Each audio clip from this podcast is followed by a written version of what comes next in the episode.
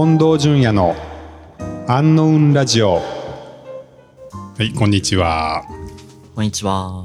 こんにちは、お願いします。はいえっ、と今日はみやさんがゲストにお越しいただきましたよはい、みやです。お願いします。ろしくお願いしますそして今日のアシスタントは？はい、はい飯田です。3飯田さんです回目です。よろしくお願いします。えっ、と先先週っていうか前回に続いてだいぶ最近あの品質キャラになってますけど おいきなり。すごい。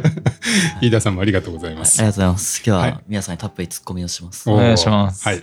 えっ、と、じゃあ早速、みやさんなんですけども、はえっ、とですね、まあ先し、先週っていうか、前回、あの、バークリプトの立ち入りの会を取りましたけど、あの、まあ、その関連のはいはい。メンバーということで、そうですね。あの、はい、まあ、クリクリプトつなあの続きですけども、今日はみやさん来てもらいました。はい、お願いします。お願いしますみやです。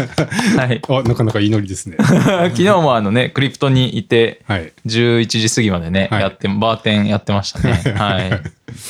じゃあ、ちょっとさ早速ですけど、簡単な自己紹介を。あ、はい。えっと、みやと言います。あの、最近はもっぱら、あの、金曜日の夜にバーテンをしてるんですが、あそれがメインま あそれがメインの仕事ではなくてですね、あの、某、あの、IT メガベンチャーで、こう、Web3 の事業部にいるので、まあ、そこで事業開発をしながら、まあ、あとクリプトとかですね、まあ、いくつかの Web3 のプロジェクトに関わってるような、まあ、Web3 にどっぷり使ってる毎日です。うんうんうんお漬物になってるんです。お漬物にはなってないです。浅漬けぐらい。はい。一応の乗ってみました。うん。え、なん、なんて名乗ってるんですか？その、な、何でですか？ななんて名乗ってるんですか？こうなんか職業は？って聞かれたらあ職業ね。でもなんか自分がそのメインでやってるそのメガベンチャーのところがまあ結構社名が有名なんで、うんまあそれを分かりやすくしたいときは言いますし、かうんまあそうじゃないとなんかまあいろいろブロックチェーンでいろいろやってますみたいな、うんあぼんやりさせるときも。ブロックチェーンでいろいろやってる人。そうそうそうそうそう。会社員ではない？あ、でも一応週4の会社員って感じですね。あそれは社員なんですか？はい、社員ではあるんですが、うん。はいはいはい。はい、いろいろ他でもやってるよみたいな感じですね。はいはいはい。はい。もう本当新卒の時うん。の1年間ぐらいしか、なんかどっぷり一社で働いたことがなくて、はい。なんか基本的にはなんかあれこれやってます、あそうなんですね。うんはい。はいまあクリプトでもねまあう生みの親というかいやいやいやとんでもない一番最初に まあいろんな人が自分があ、そうそう最近ね、あの、いい感じで諸説出てきたんで、あの、それはいいかなと思って、はい。昨日の夜もねいや、そうそう、いクリプい感じで。トができたのは俺のおかげだあそうそうそう俺が育てた。いや、でもね、そういう言い説がたがり、の人がたくさん。説が分散していった方がね、あの、そうですね諸説ありにしてまあそれだけたくさんの人が関わって、あの成り立ってるって皆さんのクリプトですなん。かうさくさいですね。うんそうそうそういろ誰、誰やねんって。みんな、みんな存命で生きてるのに諸説あるっていう。面白いそれがね、いいと思いますよ。まあでも最初ね、あの、みやさんが、あの、僕を訪れてくれて、そうですね。ななんでさちょっとここで最初喋ってたんですよねあの、はい。僕もともとあの、アドレスってうんいうんうサブスクの、うんあの、会社にいたんですけど、うんまあその時に、その時のユーザーさんと、うん。なんか仲良く話してて、でその方が近藤さんの共通のお知り合いで、え、エジケンさんですね。あ、そうそうそうそう。あ、エジゲンさんそう。はいはいで、繋いでくださったんですようんうんね。うん。それで最初普通にお話しして、あ、そうか、だからエジケンさんから、君たち二人は会った方がいいよあ、そうか、そんな感じでしたね。確かに、ね。メッセが来た気がする。じゃあ、エ雑ジケンさんが生みの親、あ、そうそう。間接的には。はい。生みの親の割に現れそない。のホルダー、ホルダーなのかな？そうそう。それが見事ハマったんですね。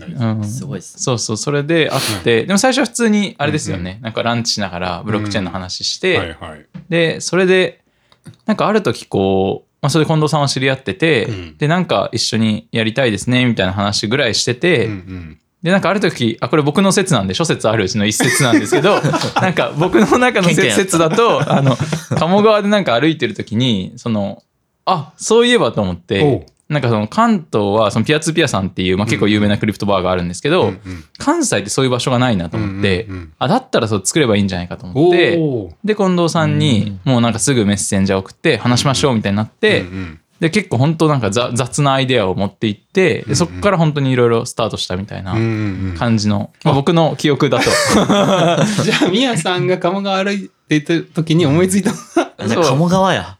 まあでも、あの僕が思いついた時に同時にいろんな人が思いついたのかもしれない。それが諸説につながってるのかもしれないですけどね。はい。僕ルートはそんな記憶だったですね。まあ、いろんな人のことがかね、それぞれかけていない、かけていったら成り立ってなか本当そうですよ。最初はね、はい本当近藤さんと二人で話しただけだったんですけど、うんまあ、そこからね、飯田さんも含め、いろいろ本当いろんな方が加わり、うんあれよあれよと、多分それが10月とかぐらいだったと思うんですけど、ですよね。もう本当年末ぐらいには NFT 売り出してみたいな感じでしたからね、うんそこからすごいペースで確か進んに。でいきましたね。確かに。そうですね。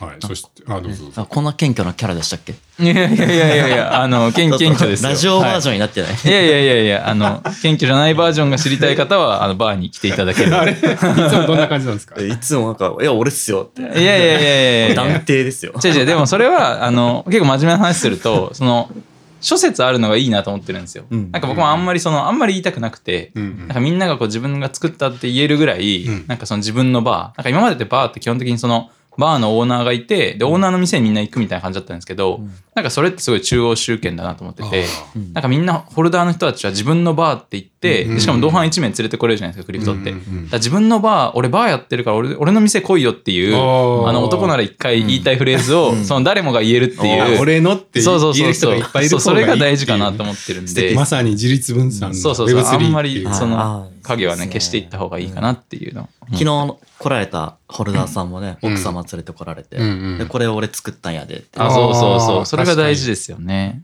なるほど。素敵ってはいはいはいなってましたからね。そうそうそうですね。飯田さんもね、結構、ね。あ、同伴の方はね。はいはいあ。奥さんとかね、連れてきて。あ、そうそうそう。毎週連れてきて。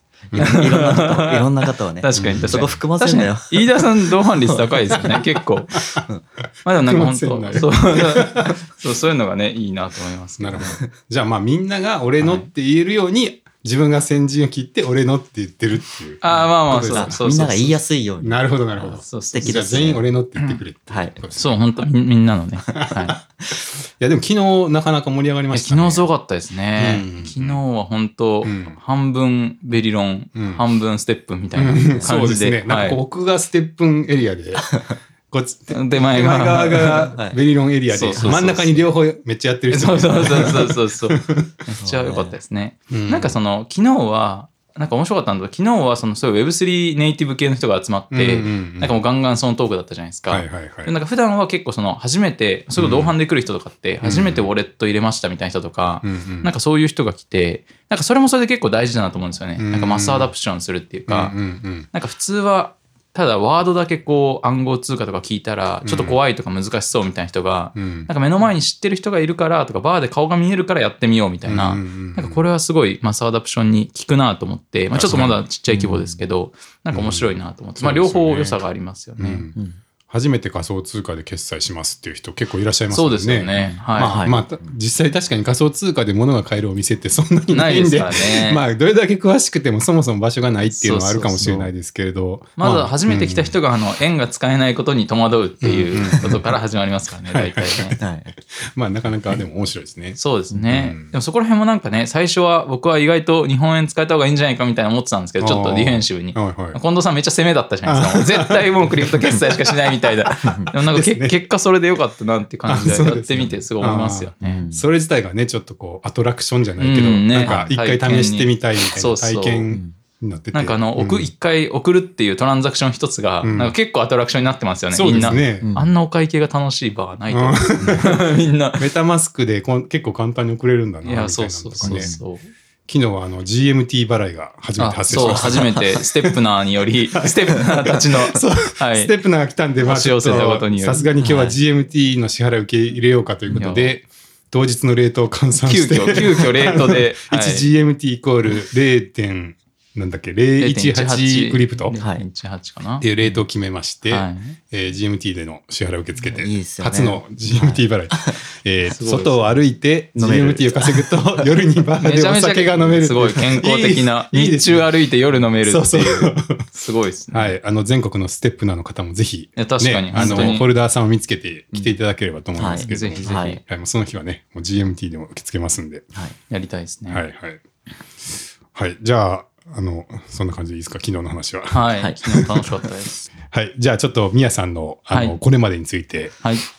振り返っていきたいんですけど、はいキこれまでャキャリアというか、あ、キャリアお仕事は。どんな、どんな感じで？あ、キャリアは僕は結構本当なんか、はいあの、まあ、最初こそ割となんか大企業みたいなところに入ったんですけど、うんなんか割ともうストリートで戦ってきた感じで ストリー、トなんかあんまりもう 1年ちょっと辞めちゃったんですよね。ではいはいなんかそれはなんか昔からやっぱ自分でなんかこうやってみたいみたいな思いが強くて、はい。で、なんか一番最初大学3年生の時時に、まあそれはフランチャイズだったんですけど、塾のフランチャイズみたいなの始めて、え？あ、そう、それがなんか一番最初に法人を作始めった一番最初。大学3年生で。塾のフランチャイズをフランチャイズを始めたんです そうです、そうです。えー？びっくりして、はいいやいや、感じえ？それが一番最初に法人をね、作えった20歳とかでってこと？大学そう20、21ぐらいですかね。えそう、それが最初だったんですけど。え何それ？そんなことやります？普通まあでもそれ自体結構あの、若い感じだったんですよ。そのはい。経営陣とかも若めの塾で。ああ一人じゃななくてってことですか？あ、そうです。あの、もともと塾の本体はあって、うん。うん。で、なんか僕が新しいそのコースみたいなのを作って、うん。それをちょっと校舎として独立して、で、まあフランチャイズでこう回してたみたいな。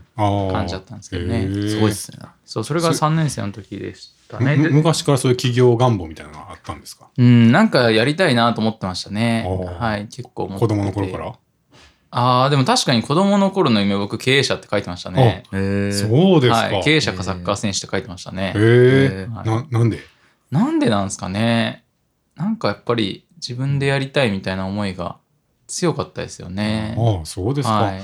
そのなんか親御さんの影響とかあ、親は全然普通に公務員とかなんですけど、ははい。な、なんなんですかね。あでもうちも公務員ですわ。あ、本当ですか？はい。市役所勤務。あ、本当ですか？硬い。意外とね、反動で子供はそうなるなるのかもしれない。そうかもしれないですね。なんか頑張った分だけなんはい。か変化があるみたいな、あ、そうなんですよね。なんかちょっといいかもって僕も思ってましたけど。ははい。うーん。そう思ってましたね。だからそれでもう本当に1年ちょっとで最初の会社辞めて、うーん。もうそこからもうの野良、野良ですね。あそうですか。あちょちょっと待ってください。そのえっ、と塾の塾はどうなったんですか？あ、塾をうん。もうずっとやってました。あだから、その新卒で会社入った時も、あの多分副業しちゃいけない会社だったんですけど、あの副業的にまあ週末はその塾をずっとやってて、そうなんですか、はい、やってましたね。えー。えフランチャイズをやるってどういうことですか？その先生じゃなくてあ、先生も全全部やってました。あの、フランチャイズ的な、まあ、校舎の経営から、はいまあ、いわゆる全部教えることも、まあ、何人かバイトの子がいましたけど、はい、基本的には。あじゃあそのなんていうか1店舗全部やるみたいなそうですね、そうですね。はい。ああそういうのやってましたね。物件選んだりとかからしましたね。へーえ人も雇ってたんですか？一応まあ、バイトですけど、はい。あの、大学生の子たちとかにちょっと講師のサポートで入ってもらったへりとかえすしごい。うてました。まくいきました？あーまあ、それはそれなりにうまくいって、結局、あの、1店舗のフランチャイズが2店舗にして、あの、別の人にパスするんですけど、そうなんです。あ僕その頃は本当教育がやりたかったんですよね。うんはいはいはい。なんか教育に目覚めてて。で、はい。2店舗パスした後に、あの、モンゴルに行くんですよ、僕は。え？はい。ちょっと待って話がどんどん。あ、そうそう。あ、もうそれはもうの野良時代なんですけど、はいはいはい。会社員辞めた野良時代にうんうん、そう、モンゴルに行っモて、ンゴル？はいはい。で、日本、まあ日本でこう結構教育をやりながら、うん。なんかでも日本人ってとはいえ恵まれてるじゃないですか。うん。そう、だからなんか、いわゆる日本の結構それも、まあ高校生に教えてたんですけど、割と高校生の中でもこうトップ層の子たち、うん。なんかすごいこう、まあ、例えば帰国子帰国子女で英語ができるとか、うん。あと企業の経験があるとか、うん。なんかそういうこう自分の一芸が結構ある子たちだったんですけど、なんかこうもうちょっとこう海外で、うん、なんか本当にこうその人たちがこう国を背負っていくみたいなうん。ぐらいのこう危機感が割とあるような国でなんか挑戦したいなと思って、はい。で、モンゴル行きましたね。え。じゃあで単身でしたね。何のつながりもな乗りく。込んでた。はい。ただ僕はモンゴルで教育のなんかをやるぞって思って、モンゴルに行きましたね。ええ片道のちょ、ちょっと待って、ちょっと、展開が早すぎる。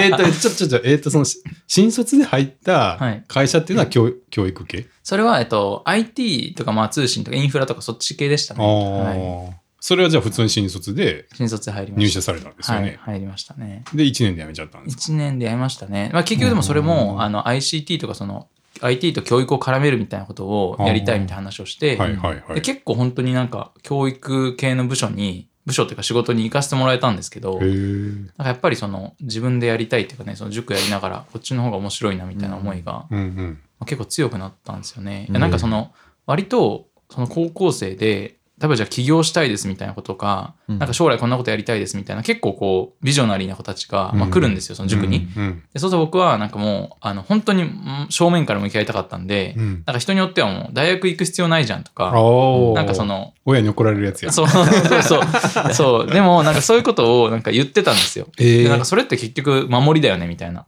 なんか今までの自分大学行ってるよ。そうそうそう、それで、でもそうずっと言ってたら、なんか自分って結局、なんかこういうふうに会社員、まあ、やりながら、うん。なんかこう今、なんかこういうふうにこうちょっと安全な場所からこう彼らに話してるって、うんなんかそれ全部自分に返ってきちゃって、これ守りだなみたいな。説得力ないな、そうみたないんでなんか自分で挑戦しようと思って、えーやめましたね。えちなみにそれで大学行かなかった高校生はいたんですか？いや、みんな行きましたよ。はい。それこそね、ハーバード行った子もいたし、はいあ、そういう外し方もいいですね。そうそうそう、優秀でしたね、みんなね。へーやっぱり。はい。えそれはそのな生徒さんは結構みやさんの言うことはそうだなって感じだったんですか？それともいやいやさすがに大学はあ、でも、行かなきゃダメでしょみたいな。結構尖っている子たちが多かったんで、うん。あの結構、はい、まあ、そうですよね、みたいな感じ。ああそうですか。はありつつ、ん。まあでも、まあ、最終的には、まはいあでも、あの、大学行って、うん。あの、将来を考えたいとか多かったですけど、うんうん。まあでも中には、あの、うん。僕がサポート、まあ結構して、うん。大学受かったんですけど、蹴って、うん。あの、大学行かなかったっていう子もいますね。まあ後にその子と一緒に会社やることになるんですけど、おお、へー。あ、はいそうですか。それは親親からは何か言われませんでした。あ、でも結構その子はなんか割と、まあ起業したんですよね。あの、はいはい大学行かずに起業して、えーそう。で、それ自体は、まあその後いろいろ何回か、あの、ピボットした後に出会って一緒にまた会社やるようになるんですけど、ええうん、なんか親御さんは、あ、その子の親御さんも、うん えっと、公務員だったと思いますね、確かに、あ、そう。でもなんか何にも言わず、うそれよう認めましたね。すごいですよね大学行かずに起業っていうのは。うんすごいなあまあ、応援してるんでしょうね。はい。へえ。すごいですね。追いついてきました？え？飯田飯田さん追いついてきました？話に。やようやく、ようやく海渡れそうです。踏み当たれそう。確かにね、年表がないとなんかいつの話してるのか よくわかんないですよ。うん、じゃあ1年で辞めて、それ辞めるのは、まあじゃあ、説得力ないなみたいなところが思うんですか、まあそうですね。はい。結構なんか、まあ僕、中学から私立に入ったんで、なんかもう言って中高大ってまあ私立にいて、うんうんなんかやっぱちょっとこう、なんていうんですかね、道を外れることの怖さみたいなのちょっとあったんですよね。やっぱ10年ぐらい、はいはい。まあそれなりに親にお金もかけてもらったし、うんうん。みんなそれなりにいい会社に入ってるし、うんなんか今、まあわかんないけど、なんか自分が本当にじゃあ、例えばわかんない。まあそれあんま言い方良くないですけど、受験に失敗してとか、うん。なんか挑戦したいことがあって失敗して、でもそこからもう一回立ち上がるぞみたいなことだったらいいんですけど、なんか今までこう割と全部うまくいってきたのに、それを本当に捨てるのかみたいなことって、うん。なんかなんかある種の怖さみたいなものもあって、うんうん、うん。なんかそれは最終的にはでもなんかその、捨てなきゃいけないなみたいなこともどっかであって、うんなんかそその狭間で結構多分揺れてましたね。1年間。1年間。でもまあ最終的にはそのお 教え子たちが背中を押してくれるような形ではあ辞められたって感じですよね。なんか経営者っぽいこと言ってる。いやいやいやいやあの今は、今は何も別に経営してないですから。いやいや、でも結構揺れている割には決断早いと思いますけど。まあ確かに1年。あでも逆にあれはい1年だからよかったのかもなと思って、あーあれであの結構本当にじゃあ5年とか3年5年いたら、ちょっと考え方変わってるのかもしれまあないですね、またね、ね。仕事も慣れてきて、ちょっとこう活躍できるようになってきて、まあ、はい面白くもなってきてるな。みたいになるでしょうね。はい。ああ、そうですか。まあ、若い時だからできるっていうのもあったかもしれないそうです。ね。はい。無茶してよかったですね、今思うとね。じゃあ辞めて、で、塾も辞めたんですか？その、塾に割と専念したんですよね、最初はちょっと。で、それで、うんあの、一個自分の塾を、まあ、大体1年が1シーズンなんですよ。あの、受験のシーズンなんで。で、それを1年間ぐらいやって、で、次に店舗、もう一個店舗を、なんかフランチャイズやってみないかみたいな話になって、でうん2店舗になって、でもなんかその頃からもうちょっと僕はその海外、もともとなんとなくその途上国みたいなものが、まあ好きというか挑戦してみたいなって思いがぼんやりとあって、うんで、それで、あの、海外に行きたいなと思い始めたんで、うんあの、別の人にちょっとフランチャイズをお願いして、うん。で、まあ、モンゴルに。何の、何のつてもなくモンゴルに。道場破りじゃないですか。あ、そうそうそう。モンゴルって何語？モンゴル語ですね。モンゴル語？はい。モンゴル語ってし し喋れるんいや、ですか？全然喋れないですね。わかあの、僕本当はベトナムに行きたかったんですよ。それも、それもなんとなくイメージでベトナムだったんですけど、はいでもなんか、あの、ベトナムから、たまたま僕の知り合いの旅行会社の人が帰ってきた時で、うん。そのなんかベトナムはもう、あんまり行っても、もう大丈夫っていう、なんかそのやってる人いっぱいいるから、あなたが行かなくても大丈夫みたいな。あ、その教育を変えなきゃいけないみたいな課題があんまりないってことですか？そう。うんで、なんかじゃあど、どこ行ったらいいんですかみたいな。僕、もう本当一日でも早く海外行きたかったんで、そしたらなんかモンゴルがいいよって言われて、で、なんかモンゴル行ったんですよ。はいで。後々知ったのは、なんかその人がただ次旅行先でモンゴルに行きたかっただけだったんですけど、じゃあ、ミヤさんを訪ねていけるかなみたいな期待があって。そうそうそうそう。そう。でなんかその次旅行先で行きたい時ってテンション上がるじゃないですか。うん。例えばその人はバーってモンゴルの話してくれたんですけど、僕はもうそれで行きますみたいになって。えまあでもいろいろねなんか、なんていうか牧歌的な国っていうかいやそうですね。ノマド感じイメージはありますけノど、はあ、どはい。どうしどうだったんですか？い行あってでもなんかできるもんなんですか？あ、そうでも僕結構やっぱなんかはアグレッシブだったんで、うん。当時ほんとすごく、なんか本当たまたま行きの飛行機の隣が日本人だったんですよ。ほうほだからもうその人とはめっちゃ話しかけう、て、うん。あとりあえず教育やりたいんですけど、なんかないっすかみたいな感じで 言ったりして、あその人ともなんか後々あのスリランカで学校を作るみたいなことを結局やるようになったんですけど、えー。そう、うん。なんかそれはね、また別の話なんですけど、そうで、とりあえずもう知り合いもいないんで、うん。あでたまたまその時にあの JICA のうん協力隊ってあるじゃないですか。はいはいはい、うん。あの協力隊の人たちが、そのモンゴルの首都ってウランバートルなんですけど、うん。ウランバートルで最後集合研修みたいなのやって帰るっていうタイミングが僕はちょうど行くタイミングだったんですよ。うんだその人たちに一回聞こうと思って、うん。で、その別の協力隊で僕は知り合いがいたんで、その協力隊の人経由でその人たちに連絡取ってもらって、うんで、その一回ご飯食べましょうみたいになって、うんうん。でそれで教育やりたいんですみたいに言ったら、うん。その中の一人が、あ、みんな結構言ってたかな。なんか、うん。モンゴルで日本人が教育やるんだったら、この学校は絶対見といた方がいいっていう学校があって、うんはいはい。まあそれはすごい日本語教育を、もう本当幼稚園かなから大学まであるのかな、うん。ずっと一貫してやっていっへて、ー。っていう本当に、で結構壁にこう習字が書いてあったり、えー。あとなんか日本のセーラー服みたいなの着てるんですよ。えー。っていうなんかそういうジャパナイズされた、もともと日本の大学を出た方が作られた学校だったりして、で、そこで、あの、とりあえず視察に行ったらいいんじゃないってことで、はい。その協力隊の人がそこの先生をつなげてくれて、うん。じゃあこの先生と連絡取って、うん。で日本語できる先生だったんで、はいはい。今度何日に見に行きますみたいな感じで行って、うんうん行ったら、あの、そこの先生になりましたね、自分が。おお 就職。そこで、はい、働いてましたね。あそうですか。ほはい。うほうほそれで、まあ僕はなんかもともと日本でこう、こういう受験を見てたんだみたいな話をしたら、ううん。その学校の高校3年生ですね。だから結構本当にずっと日本語を学んできた、うん。特に結構ちょっとエリート層の子たちうんうん。は、えっと、日本に留学に行く子がまあ結構多いんですね。まあ今もいるのかな。うん。はいはい。そう、その子たちの受験の指導をサポートしてほしいっていうことで、まうん。あ、なんか一応学校の先生っていうよりはまあ進路指導室のうん。なんか一担当みたいな感じで、ははい。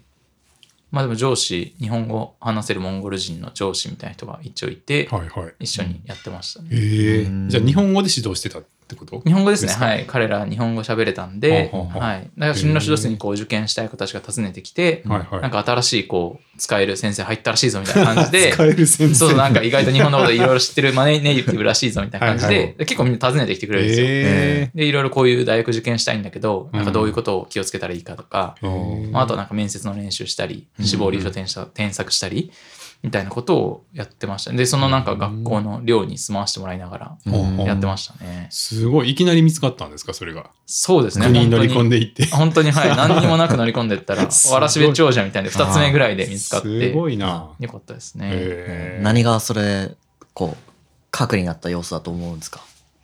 あ、な、何が良かったかそうあどうなんですかね。でもやっぱりなんか、そもそも、まずその学校自体が日本語に力入れたいけど、日本語ネイティブの先生が確かに2、3人ぐらいしかいなかったんですよ。ううん。んそう。で、僕もなんか別に全然高待遇じゃなくて、うん。あの、80万トグルクって、まあ日本円で4万円うん。とかぐらい月で働いてたんへで、まあそれでも別に向こうだと暮らしていけたんですけど、まあ家もあったし、うん。そう。でもまあなんかそもそもそこに、そのモンゴルのウランバートルに教育やりたいっていう日本人がいないですよね、そもそも。うん。だからなんかまあ、あまあの、飛び込んだら多分少数になるから、うん。なそれそれが大事だったんじゃないですか。ううん。うん。貴重な存在そう。そうそうそう。う。ん意外とね、そうだ、日本一歩出れば意外と貴重な存在だったりするかもしうん。えモンゴルモンゴルってなんていうのその日本日本に対してそそういう感じなんですね。あ、日本好きですよ。あの、それこそね、朝青龍とうんか、うかの相撲もそう、相撲。まあやっぱすごい影響大きいですよね。へええなんかそのエリートの人が海外留学するってなるとどどういう順位なんですか？そのあアメリカとか今は多分結構あのインターナショナルスクールとかできて、はい。アメリカとか行かす子が多いと思うんですけど、うん。そのちょっと前は結構やっぱ日本ブーム、ああそうなんですね、中国でもなく？日本ですね。やっぱ中国ははいあんまりと関係性良くないんですよ。あそうなんですね中国、モンゴルは。あはい。あそうなんだそう。で、日本。で、その前はロシアですね。優秀な人はみんなロシアに行って、ロシア語もできてみたいな。ああじゃあどっちかっていうと中国よりはロシア寄りな感じロシア寄りですね。ロシアはなんかお兄さんみたいな感じですね。ああそういう感じなんだ、ええそうでもそれも結構、まあ、うん国自体やっぱ面白くてうんうんもともとロシアをお兄さんみたいな感じで、うんうんまあ、ちょっと社会主義うんだったんだけど、途中で、えっと、90年代民主化するんですよね、モンゴルは。。うんそうするとなんかお兄さんだと思ってたんだけど、うん国の体制が違くなっちゃって、はいはい。でもなんか民主化でもロシアはお兄さんだし民主化のモデルは何を真似たらいいんだろうみたいな。感じ。はいはい。でその時に結構日本人が入ってって、うんなんか割と教育のシステムとか整えたみたいなことがあるみたいなんですよね。そうそれで割と日本人とか日本式とかに対して割とこう好意的はいはいはい。だったりするあし、そうなんだうんじゃあ今もそういう感じで割と親日的うんな。親日ではあると思いますねはい。うんえ、ど、どんな産業があるんですか？ああ、いろいろありますなね。なんでしょうね。ねなんかあの、馬、馬に乗って走り回ってるイメージがあ、でも、そうです。あごいの、観光業みたいなのも結構あるんですよ、それで。うんあの、いわゆる観光発達して。ゲルに泊まって。そうですね。はいは、はいいやったり。まあ本当にこう、ゲルに泊まってみたいな昔の、うんまあ日本の田舎みたいな生活ですよね。うんそうそういうのやったりとか、うんまあ都市部はあの結構こう韓国系の企業とかが割と参入してるんで、まあそういうところで働く人もいますし、へえ、それは IT とかですか？IT とかもありますね。ああ、そうなはいんですね。結構。あとあの、電話とかも結構韓国の会社うん。の、はい、電話、通信会社とかが入ってきてたりとかするし、うん。まあ、あとはあの、鉱山とか鉱物とか、ああ、ありそう。はい、そういう系、まあ、それも結構中国の会社が割とうん採掘入っちゃったりしてるんですけど、うんモンゴルで結構そういう採掘系のうん会社に行ったりとかもしてますね。うん。面白いのはなんか、まあ、これちょっとあのモンゴル人に聞いたら違うっていうかもしれないですけど、うんなんか僕が当時いろんな大学生と割と話してたりしてたんですよ。なんか進路とか将来やりたいことみたいな。みんなエンジニアって言うんですよ。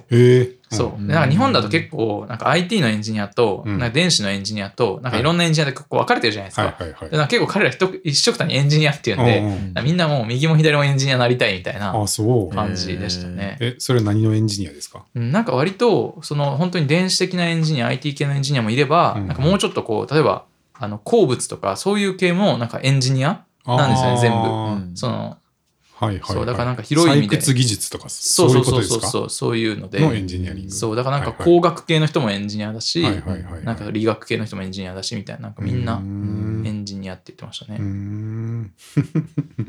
なるほどね。そうでもやっぱりそんなにこう、なんていうんですかね、目立った、ものすごいこう世界的に、まあ、リードできるみたいなものは、あのな産業はそんなにはやっぱないですよね。んそれもやっぱりすごく、なんか自分も行ってみてそうだったんですけど、感慨深いところがすごくあって、やっぱり彼らもともと、あの、チンギス・ハンの頃から、まあ、大帝国だったわけで、うん。本当にヨーロッパの端からアジアの端までモンゴルみたいなうん。時代があって、でそれが今、ね、ロシアと中国に挟まれて、うん。で、まあ、人口300万ぐらいの国なんですけど、うん300万なんだ。はい。なんかちょっとやっぱり、まあ、日本人も日本人なりのこうアイデンティティが、まあ、いろいろあると思うんですけど、うん。なんかまたこう特殊なこうアイデンティティっていうか、うんなんか自分たちはチンギス・ハンの子孫であり、もともと大帝国であったんだけど、うん。まあ今はそういう国で、まあさっきも言った通りロシアとあの方向性も違くて国自体じゃあ中国とロシアに挟まれてどうしようかみたいなうんところっていうのは、やっぱりなんかすごいこう、まああの帝国を思いつつじゃないけど、なんかやっぱりこう彼らの原動力になってるなっていうのはすごく思いましたけどね。へうえんそうか、あんな広いのに300万なんですね。そうなんですよ。あだから土地はめっちゃあるんですよ、そりゃ大草原になるわ。あ、そうそうそう。遊牧しても全然足りる。300万ってだって、ね、大阪とかより少ないですよね、ぐらいですかね。ううんん。うーん、そうかそうなるほか。で、みやさんが、後々、いや、モンゴルは俺が育てたんですよって。あ 言う言うんかなええまあそう、そんなに別に言いたくはないんです そんな、そんな恩着せがましいことは言いたくないんですけど、まあでもやっぱりなんか、その情熱に触れたっていうのはなんか、若い自分にとって大きかったですね。ん。なんか、それは別にいい悪いっていうよりは、やっぱ社会の、なんか、良くも悪くもその社会の影響だなと思ったのは、やっぱりこう、日本の若者ってまあそんなになんか、なんていうんですか、乾いてないっていうか、うん、頑張りたいんだみたいな人が少ないみたいな、まあ結構言うじゃないですか。なんかみんなまあこう、生み出されてるみたいな。そうそうそう、うんなんかなりたい職業第一公務員みたいな。うん。そう、でもなんかそれが割と悪いみたいな風潮とか、まあ、僕もその自分でやりたいみたいなのがあったんで、なんかそう思ってたんですけど。あでもそれってある意味こうすごい成熟した国家だなと思って、うんうん、なんかそれになる過程は絶対日本も、まあ、それこそバブルの時とか、なんか俺がやってやるんだみたいなことがいっぱいあったと思うんですうよ。ん。なんかそれを乗り越えて、ある意味みんな今ちょっとそうそういう渇きから結構別の渇き、なんか社会を自分が良くしたいとか、なんか本当に Z とかミレニアルとの世代みんなそういうこと言うと思うんですけど、なんかそういうふうに移ってこれてるっていうのはある意味すごい幸せなことだなっていうのを思いまましたね。おーなるほどね。へえ。え、そのじゃあ学校入って、はいどうどうなったんですか？学校働で働い、でも受験シーズンが、うん。僕が行ったのが9月10月ぐらいだったんですけど、はい。うん。1月2月ぐらいで終わっちゃうんですよ受験シーズンが、うんうんなんで受験シーズンまではこう頑張って、ん。でまた結局日本に一回帰国してうん。で結構やっぱモンゴルの生活ってまあ大変なんですよ。冬ってマイナス30度とか ぐらいになるから。マイナス 30? そうそうそうそう。危ひげ険ですね。だいぶ。そうそう。であんまりこう野菜とか取らないんですよ。その、まあ、肉なちょっと体の作りが違うっていうか、肉食べとけばなんかこう冬は、まあ、それがエネルギーになるから、まあ、元気出るよねみたいな。まあそもそも作るのが難しそうあそうなんでですすよ。ね。マイナス30度で野菜とそうあのかちょっと。あそううん。ね、しかも彼ら農耕民族じゃないんで、うん。そう。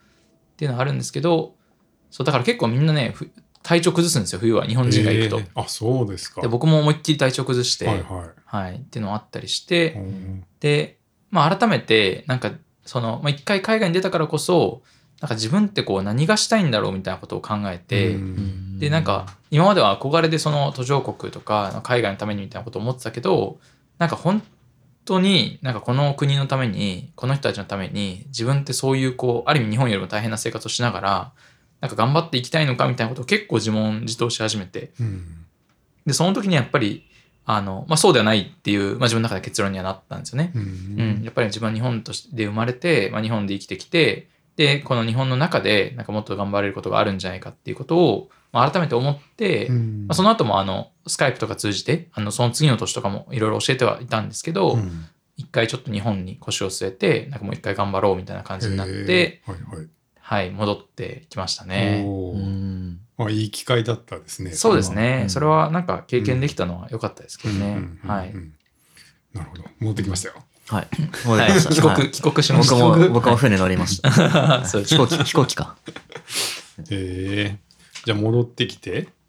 戻ってきて、で？は、はいいで、そこからまた、じゃあ、でもとはいえ、じゃあ自分は日本で何をやるのかみたいなことを、うんまあ、いろいろ、あの、模索しつつ、なんかいろいろそれなりにこう、できそうな授業をやりつつみたいなことを、ちょっとちょこちょこやってたんですけど、その時に、あの、さっき言った教え子と出会うんですよ。はいはいはい。で。教え子のことを、その久々に、あの、ご飯食べようみたいになった時に、彼は彼であ、そうそうそう、大大学行かずに起業した子ですね。はいはい。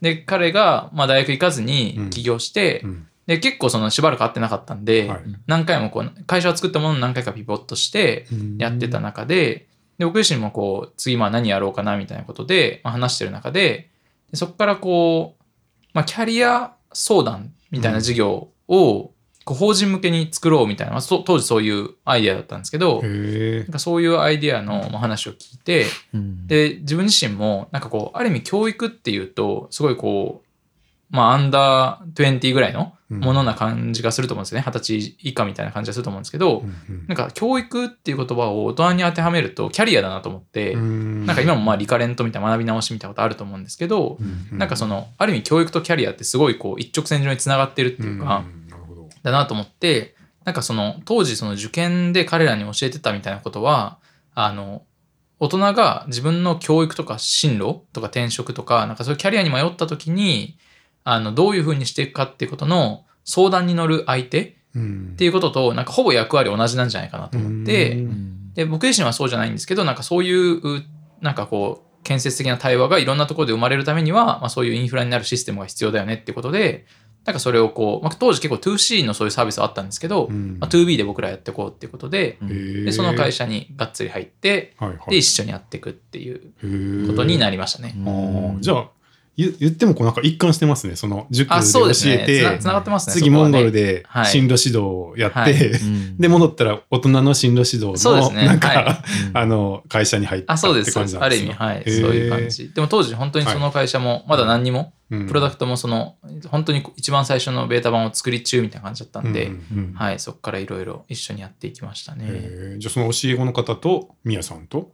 二人？です。ああともエンジニアが何人かいたので、そのエンジニアの子たちと一緒にへえやって、じゃあもうほぼ創業メンバーみたいなの、まあ一人みたいな感じで、はい。はいはい。その会社自体の創業メンバーは、あの、何回かピボットしてるから別なんですけど、まあ、その事業自体の、はいはい。はい、立ち上げの。俺が作ったんじゃないんですよはい、いや、僕は、あの、そこは言えないですはい。まだ何も作ってないんで。は いはい。えー、で立ち上がったんですか？ですね。はい。うん結局、はい、それ自体は、あの、サービスも、まあ、少しずつグロースしていってあ、そうですか。はい。へえ。で、メンバーもちょっとずつ増えていっうんて、うんうん。っていう感じでそそれが結局あの後にうんあのバイアウトすることになるんですよね。はいはい。はい、っていうのが去年かなの出来事、うんでもそれまではあのすごく軸足を据えて、うん。まあ、やりつつお。じゃあ、みやさんも結構ずっとそこそうですね。最最初は結構メインで関わってて、はい。でただまあそこでなんかもう一回またこう壁に当たって、う。うんそれがこう今まで自分ってなんかまあいわゆる大企業みたいなところに最初入ってでその後辞めて自分なりにやってきたけどでそれでまあいわゆるスタートアップみたいなことを挑戦し始めたんですけどなんかこうスタートアップのなんかいろはも何にも分かんないなと思って、う。うん。ん、でなんか本当にこうまあ結構こう怖いっていうか自分がこうした方がいいんじゃないっていうふうに、まあ、会社とか物事が進んでしまうのでなんか変なことを言えないなと思って、うん。でなんか本当にこういうふうに事業をグロースさせていくんだとかなんかそういうことも何にもわからない中である意味すごい自分の足りなさみたいなことも感じてでこの事業はこの事業で関わっていくんだけどなんか一回こうちゃんとサービスをグロースさせるとか、まあ、スタートアップってこうやってやるんだよねってことをあの一方で経験したいなというふうに思うようになって、うんでそれであのさっきのアドレスっていうサブスクのうん会社に関わるようになりましたね。ああ、そうなんですね。はいあ、じゃあ、被ってるんですか？その、あそれかぶってますね。キャリアの。被ってます仕事と被ってますあはいそうなんですね。うんなるほど。でもあれですね、その教え子の方は何回もピボットしてたっていうあそう話でしたけど、はい、ついに当たったんですね。あそうそれはね結局はいま素晴らしいですあね。そうはい何回目ぐらい、それはだ 5, ったんです。か回目じゃないですか？5, 五回目目とかじゃないですかね。おどうやっても持ったんですか、そこまで。あでもそれも結構、うん。なんかあのストーリーがあって、はい。なんか結構そのピボットする中で、うん。彼自身が本当に自分の生き方とか、うんうん。なんかキャリアみたいなこととか、なんか本当にこれで良かったのかみたいなこととかを、結構本当に、どんどんその心がすり減っていって、うん。まあ、悩んでいた時に、たまたまその友人がそのキャリア相談のキャリアコンサルタントっていうまあ資格を取ったんですよね。うん。でそれでとりあえずその資格取り立てだから壁打ちに参加してくれないみたいな、あの一緒に協力してくれないみたいな感じで、はいはい。でちょっとそのセッションをしたら割と自分の心が楽になって、うん。あこれっていろんな人に必要だよねみたいな感じでへー。その最後のまあ当たる事業に行き着くわけなんですけど、ね、へえ、うん。それ何年ぐらいですかだって、その高校出て、あそう18とかで始めたんですよね2年 ,2 年後とかですかねあでも2年後なんだ。2年3年とかぐらいですえー、かね、2、3年で5回ぐらいピボットして、はい。ついになんか、そその成長するものを見つけたってそうですねいう時にうんちょうど入れたんですよね。ちょうどその時に、はい、うん一緒にいや、やってその方もすごいな。そうですね。すごいですよね。すごいですね。どうですか？え飯田さん。いや、本当にすごいと思います。今自分の身に置き換えられて。確かにねこれから挑戦しようとして。すごい、すごいなって。なんかね、あの、前回飯田さんのラジオ撮ってからちょっと変化変化があったって聞いてますけおど、、えー、変化。はい。飯田カンパニえ、でも今日は僕の回じゃないんで、あ、そうですか。また、あ、また、はいまた。あはい。またにしあわます。ーそうかりました謙虚ですね 今日は当たり前当たり前でしょ。お互い謙虚で、はい、やってきまし宮会だから。たあそういや、そうですか。いや、よかった。えじゃあ、え結局、宮さんが関わってたのは何年ぐらい、その、キャリアの？あでもそれは3年この3月までやってたんですけど、3年半やりましたね。でもそんなもんなんですか？はい。まあでもその、ま あはい。僕そうですね。3年半ぐらはいいです、ね。はいはい。で、結構大きくなってるんですか？もそうですね。今あの上場会社にバイアウトして、うんうんうんで結構その上場会社と、まあ、シナジーがすごくあるので、うんまあ、その上場会社のあのいろいろネットワークとか、う。うんあの営業のチームとかいろいろ力を借りながら、まあ、伸びていっているという感じですね。なんか、その創業メンバーの皆さんはそのまま今もいるんですか？それともあ。結構入れ替わるうん、もうだいぶ入れ替わってますね。はい。まあ、もともといたエンジニアの子たちとかは、うん。あの、そのた、えっと、そのサービスが出た後ぐらいに、うん。まあ、普通に就職して、へえ、はい。え、就職？はい。あのまだ学生だったんですよ、ね。ああ、学生学生で、はい。まあ、すごい技術強かったんで、はい CTO 的にやってたんですけど、まあ、その後普通に就職して、っうん。うん。て感じですね。僕がその多分チームの中で一番古いうん状態だったんですけど、まあ、この3月一旦僕も辞めたので。はい。まあ、いろいろ人は入れ替わってますね。ああ、そうですか。はい。え、楽しかったですか？あ楽しかったですね。うん。なんか本当にこう、一番最初は、本当こう、文化祭みたいな雰囲気っていうか、うん。なんかこう、インキュベートオフィスでずっと仕事してたんですけあど、ー本当にもう終電のギリギリまでみんなでずっと話して、うん。で終電で帰って、うん。また朝行ってみんなで話してみたいな、うん。うん、なんか本当に一つのことをみんなで作り上げるっていうことは、なんかすごく面白かったですね。うんまあ、ただいろいろこう壁に当たって、なんか自分の限界も知れて、うん、なんかこう、楽しかった部分もあり、なんか一個こう成長させてもらった部分も、うんまあ、あるなというふうには思いますね。うんあんまりでも大変そうじゃ大変な思いとかはななかったいやいや、大変でしたよ。割とこう順風満帆に聞こいえるんですけど。やいやいや、あーまあそう話すとね、そうかもしれないですけど、まあでも本当に結局、ね、サービス作るってなると、やっぱり、まあどこまで、まあ最初ちょっとその、キャリアコンサルタント側の人たちは結構バーッと伸びたんですけど、数字が。うん。まあでもその企業はなかなかこう導入が進まなかったりとか、うんうんうん。うん。まあ、あとはそのチーム、あの、まあね、チームのメンバーも若いので、チームの中でもまあいろいろあったりとか、うん。うん。結構考えることは本当に山のようにあって、で、うん。なんか日々そういうことを、まあ自分も、まあ COO みたいなこう、ね、立場だったんで、うん。会社の中ではこうポジション取っていろいろ発言しなきゃいけなかったんですけど、うん。まあでも一方では自分のこう足りなさもそういう感じるしみたいなうん中で、うん、なんか振り返ると楽しいですけど、なんか日日々の中ではなんかもうもがき、もがいてもがいて、うん。うん。まあしかもね、あのいつ会社のお金衝動するか分かんないみたいな中でうん。やってた部分もあったんで、うん。えお金はどうどうしてたんですか？お金は普通に資金調達してやってましたね。はい。VC かなんか。VC も入ってもらって、まあ一番最初はエンジンの人たちとか、で VC も一社入ってもらって、うん。はい、やってましたね。じゃあそのずっとピボット繰り返した時もそういうあ、そうです、そうなんかです。はい。初期の VC がずっと、はい、支えてくれて、よく集めましたね最初ね。あそうですねその状態で。まあそれをもともと、あの、高校卒業した後に、まあその子が起業する中で、まあいろいろ人脈を広げて、うんその中で、まあ、結構ね、彼自身魅力的な人間なんで、まあ、割とこう応援したいみたいな人も集まって、はい。で、またサービスがグロースしてから、また別の、あの結構、あの起業家の方たちがこう出資してくれたりとか、すごいね。18歳で会社作るんですって言って出資した VC さんもすごいですね。まあすごいですよね。うん。すごいですね。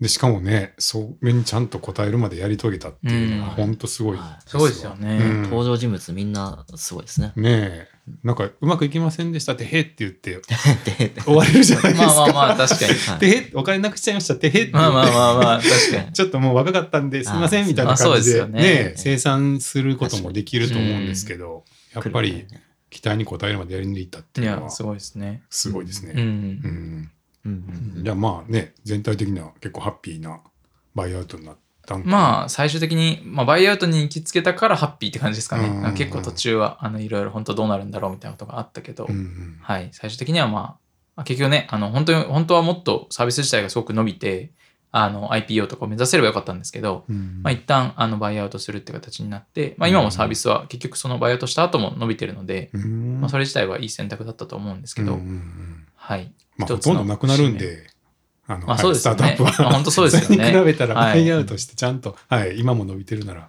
いや、本当大成。功だと思いますはい。けどね。うん。へえなるほどなるほど。やってますね。はいはいはい。でじゃあそれをやりつつはい。アドレスか。アドレスね。またす。ごい最近の話になってきましたね。なんかようやく。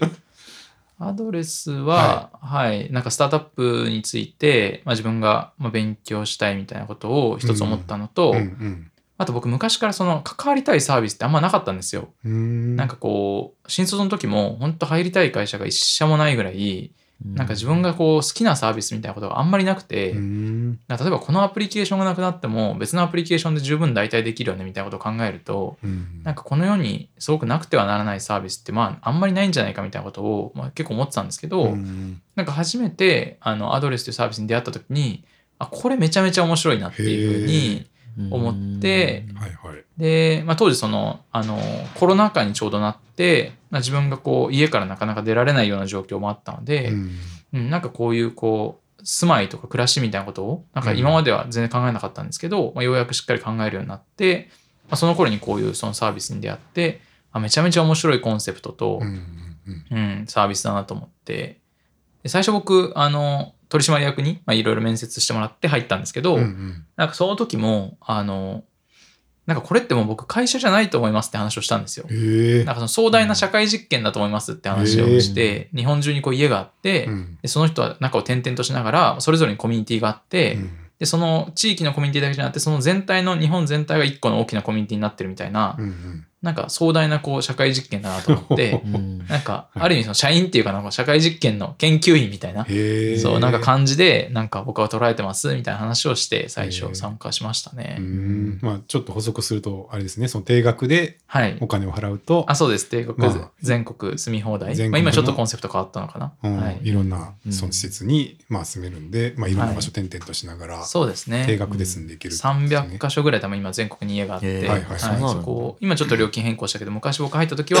4万4000定額で、うん。まあ、払うと全国泊まり放題、住み放題っていうサービスでしたね。ああ今違うんですか？今ねちょっとあの重量金的にあ重量課金的に変わって、うん。はい。泊ま滞在した分だけこうお金が加算されるようにちょっとなったんですけああどね。はい。なるほどなるほど。はいはいはい。まあ結構ねわ割とニュースになってそうですね。会員さんがすごい一気に増えて。あそうですね。割となんか。あのクローズアップ現代とか NHK のうん。とか取り上げてもらったりとか、はいはいはい。はい。割といろいろメディアには出て。うん。だから意外と僕も入った時は、うん。なんかアドレスってあまりみんな知らなかったんですけど、うんうん。なんか最近はもともとアドレスにいてみたいな話とか今も今もちょっとアドレスの仕事はしてるんですけど、うん。そういう話すると、うん。あアドレスですかみたいな知ってますよみたいな人ああそうはなんですね。なんか本当に増えましたね、うん。えー。実感値として思います、まあやっぱ定額っていうのが衝撃的っていうかなんかまあそうですよね、まあその額なら確かにはい。払えるなみたいなね、そうですね。若い20代の方とかでもまあいますよね。4万4千円はい。だったらまあまあ払えるし、家賃の代わりにこれ払って全国でいろんな場所行こうっていう人が多かったんでしょうね。そうなんですよ、うん。結構やっぱタイミングもまあコロナになったのもすごくあの僕らの会社的には後押しになって、うん。リモートワークできる会社員の人とかが増えたり、うんうん。あとは学生さんとかもいましたね、うんなんかもう今大学行けないどこでもリモート授業だからあーはいだったらもう友達とかできないじゃないですか大学で、うんうんだったらもう日本全国回っていろんな人と知り合おうった方が充実するよねみたいな、はいはいはい、はい。僕も本当それはすごい賛成でしたけどね、うん。はい。アドレスホッパーとかもねその頃ですよね。でですね。な言葉として出てきた、はいうん。アドレスホッパーって知ってます？あ、あ、聞いたことあります。はい。ね、アドレスホッパー。今でこそなんか本当にそういう住まいのサービスいっぱい増えたので、うんうんはい、普通になってますけど。うんうん当時は全然でしたね、うん。うんん僕もあのマッサン。マッサン。あーはいはい。さんマッサン。京都のマッサンが、京都。まあ、昔から知り合いというか、あはい、前あの物件ファンの仕事ではいはい。知り合ったんかあな、そうなんです、でね、お会いしたことがあって、うんでまあ京都の拠点の、な何ですか？まあ、開拓してますね。アドレスの家を京都とか、まあ、一部地域でこう増やしていくような、まあ、戦略的に家を増やすような担当をされてますね。ああ。そうなんですね、うん。マッサンさんもアドレスの社員もともと社員であ、今は社員ではない別の会社に移ったと思うんですけど、あまあ、でも今もアドレスの仕事は続けてるのかな。はい、でも本当にあの僕が入る全然前の初期の立ち上げメンバーの一人ですかね。そうなんですか。あなんかその伏見のその家をマッサンが作ったちょっと後ぐらいに一回お邪魔させていただいて、あ、えーはい最近再開しましたよ、京都。ああそうなんですか。はい。へえあそこねとか立ち上げされてましたよね。そうですね、うんはい。それは僕はもう参加する全然前の話ですね。うん、あ、はいそうなんですね。でそこから経由です多分エジケンさんとかが関わってみたいな本当に、えーあの、エジケンさんも、もう初期も初期もの会員さんですね。あそうなんですね。はい。一番最初にクラファンをやったんですよ、アドレスって。はいはいはいそこからクラファンで集まった人が会員になって、うんでその半年後ぐらいに一般の会員がサービススタートしたんですけど、うんうんそのクラファンの時から残ってる方が、多分本当、片手で数えるぐらい 多分いて、はいそのうちの一人ですね。あそうなんですかはい、超初期、えー伝説的な会員ですね。はい。あそうだったんだ。なるほどなるほど。で宮さん入った時はじゃあもうちょっともうな人も増えてるようなそうですね。はい。第二創業期みたいな感じで、うんうん。それまでずっと、えっ、と、創業メンバーで、あうん。の基本的にはやっていたんだけど、うんうん。なんかここから本格的に採用して人を増やしますみたいな、うんシリーズ B になった後ぐらいですかね。っうんうんうん。はい。ていうタイミングで、で、えっ、と、第2号ぐらいでその時の、その時の採用の2号ぐらい、一番最初は確かカスタマーサポートの責任者だったと思うんですけど、うんうん僕もその後に入ってみたいな。で、そこからもう、毎月もう何人ずつとか人が増えていって、でもすぐもうリモートワークなんでみんな、あの僕もせ知らない人みたいなのがどんどん増えていって、はい。で、その時多分20人いな、20人もいなかったかなぐらいのが、今多分全然50人とか60人とか超えてるぐらいの規模になってると思うんですけど、はい。どんどん人増えてきましたね。えーその社会実験だと思いますって言ったらどうなんていう反応だったんですか？ああ、で。もなんか、その取締役はあんまピンときてなかったっていう。まあでも、あの、代表がやっぱそういうビジョナリーだったんで、サベットさん。はい、サベットさんですね。うんうんうんまあ今でもすごい本当よくしていただいて、あの、はいはい。頭が上がらないんですが、はい、サベットさん、サベットさんに、うん。あの、そういう話をすごいして、うん。うん、で、なんかそのすごいあのビジョナリーな、あの、まあもともとその結構、まあ今でこそ本当にこうサービスとしてグロースさせるって感じですけど、もともとは結構こう、割とこう理念とか思想から入ってるよううなんサービスだったりするなので、んかシェアリングエコノミー協会かなんかやってましたもんそう、ね。サベットさんやってて、あの辺のメンタルはどういうあれなんですかね。僕あのえっとサベットさんねあのサウスバイサウスウェスあトはいはいに行った時にオースティンで一緒に一緒にエアビーに泊まったんですよ。あ、へえ。あのはい、なんかそのスマートニュースの鈴木健さんとかはいはいと一緒に一軒家借り切って、面白い。で。みんなでここ泊まりましょうって言ってはい一軒家借り切った時に一緒の宿っていうか、はい家で過ごしてたんで。それで一緒だったんですよね。あだからまあまさにそのシェアリングエコノミーの なんもうま。エアビーを一緒に体験したっていう意味では結構まあまあ、あのね、そこでいろいろ喋ったりもしましたけど、まあああいうのが面白いなっていうのでやってたんですかね、そのシェアリングエコノミー。ねだってそれこそその後、サベットはあの自分の家も、うん。あのシェアハウスにするぐらいなんで、はいはいはい。なんか本当にシェアに取りつかれたんで。言い方言い方悪いね まあでもなんかあのシェアリングエコノミーっていうものになんかすごい未来を感じたんだと思いますね。うん。はい。まあでもね、アドレスはまさにちゃんとそれがそうですね。体現されてますよね。そうですね。はい。うん。そうだからもともとの4万4千っていうのも、うん。全国の家賃のうん。なんか平均うんうん。として4万4千にしたみたいな、あーなるほど。そう話もあったりして。この額なら誰でも平均なんだから払えるでしょそう。そうそう。なんか日本の鳴らして、で、なんか、へまあ今も全然言わなかったけど、昔はなんかその、現代のこう参勤交代みたいな感じで、なんかこう人が移動していくみたいな話とか、はいはい。そう。まああとシェアリングエコノミーもそうだし、だ割と本当ビジョンファーストの会社。とか創業の感じだったんですよね。うーんそうだからそういう話とかで、まあ一番最初は僕も、そのそんなに頻繁にあのサベットとコミュニケーション取ってるわけじゃなかったんですけど、うんまあ、あの途中からいろいろあの関わらせてもらうようになって、うんですごいやっぱその理念とか考え方、まあ、今でもそうですけどやっぱりなんか見てる目線とか、まあ、すごい勉強になるしあ面白いなと思いますね。うんうんうんうん。なるほどね。はい、はい。で、なんですか？カスタマー？あカスタマー？一番そうですね。カスタマーサクセスの最初部署に入入って。でその後まああの、ヤモリっていう一個一個の家の、はいなんですかね。あのコミュニティマネージャー兼まあ地域の案内人みたいな人がいるんですけど、うんだからその人のヤモリの見見る部署になって、あ、ヤモリを見る部署。はい、ヤモリの人とまあコミュニケーションを取る部署ですね。ヤモリチームみたいなのがあるんですけど、うんそこに行くようになって、で、結局僕はなんかずっと一貫してやってたのは、その会員さん向けでもヤモリさん向けでも、うんうん。まあどどっちでもなんか僕にとってはあんまり変わんなくて同じで、うん。なんかそのコミュニティを作りたかったんですよね。なんかその、うんうんなんかもともと壮大な社会実験と思ったのもなんかこう小さなコミュニティがあって、それを大きなコミュニティがうん。なんか包括してるみたいなのが、なんかすごく、なんか今的っていうか、うん。なんかこの、まあインターネットもそういう感じだと思うんですよ。なんかちっちゃいその集団が、まあすごくインターネット100人の村みたいなのができて、うん。なんだけどそれが全世界と繋がってるみたいなことが、うんなん。かリアルも絡めて起こってるっていうのが、なんかすごいこう社会のあり方として面白いなと思ってたんで、うん。なんかそれをもうちょっとこう加速したり、うん。なんかこのじゃあ現場のリアルな世界で人がこうより関わるにはどうしたらいいかとか、なんかそれ、それは現場の地域のつながりは結構リアルなんですけど、うんそれを日本全体に広げるとオンラインになっていくので、うんそのオンラインオフラインをなんかどうつなげるかとか、うんなんかそんな感じのコミュニティ設計を考えながらいろんな施策を打っていくみたいなことをうんうんやってましたね。う好うんんなんかコミュニティがお好きなんですね。きですね。うんはい。うん。なんか、まあ人、人間とか社会みたいなのがう、んをなんかこう、うん、ちょっと引いて眺めるのが好きかもしれないです ひね。ちょっと引いてるんだ、そこ 主人公じゃない。入ってもいいんですけどね。は いあの、はい。でもそんななんか自分が中心にいたいとかはあんまり思わない。なんかその、まあ、ババーとかでも、はいあの、ちょっと引いて、あの、今こういう感じでみんなやってるな、みたいなのをちょっと、ちょっと眺めるのが好きだったりしますね。あ、そうですか。はい。その、ちょっとした距離感面白いですね。そうですね。なんかめっちゃ喋るのが好きとかじゃなくて、はいその、なんていうの、みんなが喋ってる様子を見てるのが好きみたいな。そうですね感じです。か？はい。なんか、へちょっと引きたいんですよね。え。へえ。なんか自分が、あの、ど真ん中で、うんなんか喋ってみんなを回してみたいな、まあそれ楽しいんですけど、うんなんかそうするとすごいなんか、一人称になっちゃうじゃないですか。はいはい。なんかもうちょっとメタでいたいっていうか、なんか全体を眺めていたいななんとなくわからなくもないですけどうんまあ昔からですね、それは本当多分だから変、本当学校のクラスとかそういうレベルから多分そういうタイプですね。なんかメタになりすぎて、うん。昨日バーテンダーやってるはずなのうんに、お客さんって来てた僕うんうん。のポテトを勝手に食べて それメタじゃないそれ全いやいやいやそれメタなんですよ。それ逆に一人称になりすぎてる。んですメタなんです僕からしたら。気づかないんですよ最初。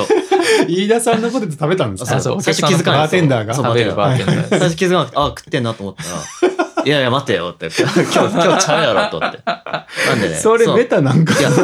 外から外からこうなんかねはいはいはい。なんか遠くからこう見てる感じなんですどよの誰でもないからやれるっていう。うんなるほどね。中心にいたら、あなんか、いや確かにすぐ、すぐ突っ込めるんですよ。いあーや、いやちゃうよ。いや、でも、あなんか、ぼーっと見てて、ああ、美味しそうに食べてんな、って。なんか外から入ってくるんで。なるほどなるほど飯田さんの心の広さに救われました。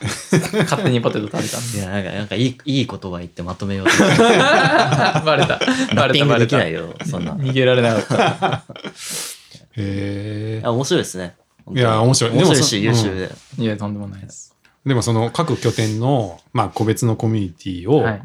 まあ、超えるコミュニティを作るとか、まあ、そのオフラインとオンラインをこう接続するみたいなのって、はい。ぐ具体的にはどういうふうにしてうん、いったんまあです、か、はい、二つやってたんですよね。その会員向けで結構やってた時は、そのオンラインのつながりをうん。作って、で結構リアルな時会う時も、うん。なんか初めましてよりはなんとなく、まあ今もあの、クリプトのディスコードとかもそうですけど、うん。あ、ディスコードのアイコンだけでも見たことありますとか、あと結構は早いじゃないですか、話が。なんか緩やかなオンラインのつながりを作っておいてこそ、やっぱリアルが盛り上がるなって思ったんで、うん。なんかオンラインの横のつながりをどう作るかみたいな感じで、うんで、うん。まあ、当時なんかあの部活みたいなのもなかったんですよ。で、部活制度みたいなのを作って、うんうん。なんかまず趣味でみんなつながりましょうよみたいなこととかやったり、うん。そういうのは結構、今でもなんかすごい部活って2、30個できたんですよ、結局。うん。うん。だからそのアドレスの会員さんの中の会員さんの中の、に部はい、活がある、なんか釣り部とか、釣り部なんかいろんな部活はいはい。ができて、中にはなんかこう企業とコラボするような部活も出てきて、うん、なんかすごく、まあ、やっぱりすごいアドレスオッパーの人って自由だし、発想も豊かだし、まあ、主体的な方が多いので、うん。う